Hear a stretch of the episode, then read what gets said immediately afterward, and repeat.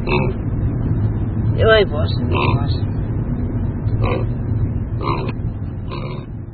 Cestou do Koločavy jsem za městečkem Mežugorie, česky Mezihoří, zastavil babičce stopující v prachu letní silnice. Za několik sekund po jejím nastoupení jsem pochopil a také ucítil, že vlastně vezu pasažéry dva. Na bazar. Svěňa kupila. Daroha svěňa? 250. 250. Hryveň. Hmm.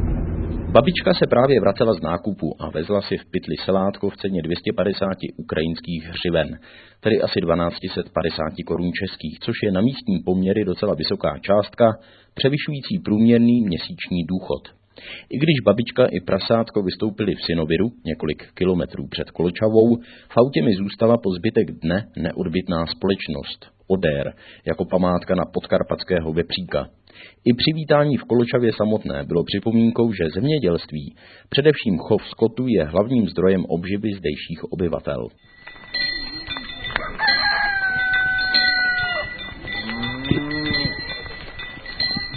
A když jsem přešel k dřevěnému kostelíku, dostalo se mi od učitele dějepisu z místní školy Vasila Hleba výkladu jak o historii kostelíka samotného, tak tří pomníčků českých četníků z první republiky v jeho bezprostředním okolí. Dva z nich zabil Nikola Šuhaj. Převypravuje Vasil staré známé příběhy, které by v Česku měli znát všichni, kdo ve škole neušidili povinnou četbu. To místo a okolní romantická krajina jim dodávají životnost. Hovorově bych řekl šťávu. Cestovatel má pocit, jako kdyby se dotýkal historie. A což teprve, když ho Vasil vezme k Aně Štajerové, dceři Nikoli Šuhaje.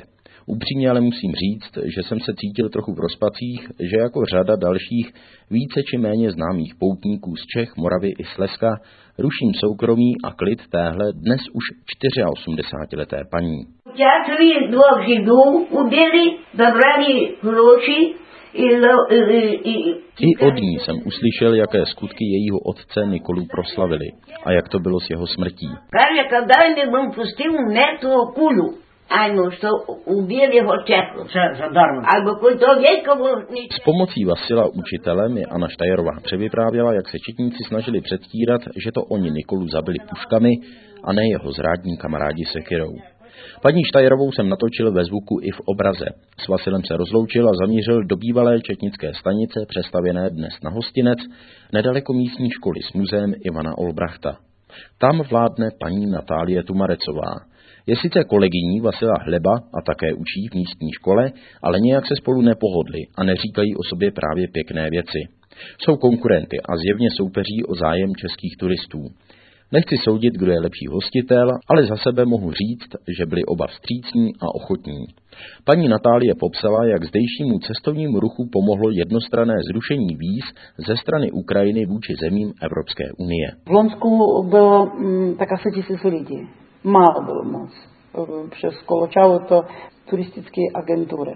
Ale teď to prostě lidi skupinami jdou mm, do, s baťuhami na kolech, bajky, Všichni do Koločavy. Už tisíc bylo. Letos. Teď už tisíc bylo. Ještě se neskončil červenec a už tisíc můžu řeknout, že bylo.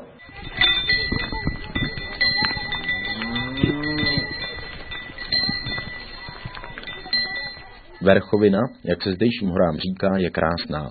Pohostinnost a dobrosrdečnost místních je známá.